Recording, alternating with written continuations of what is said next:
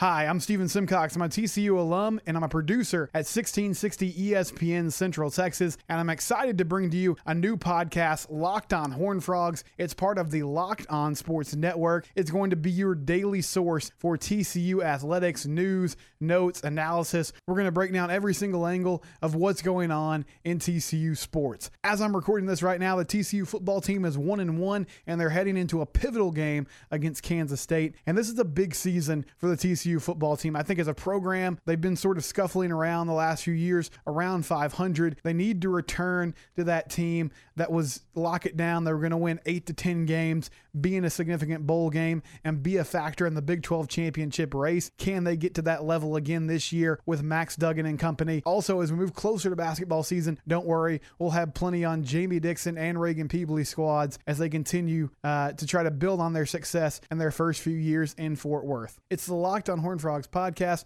Monday through Friday.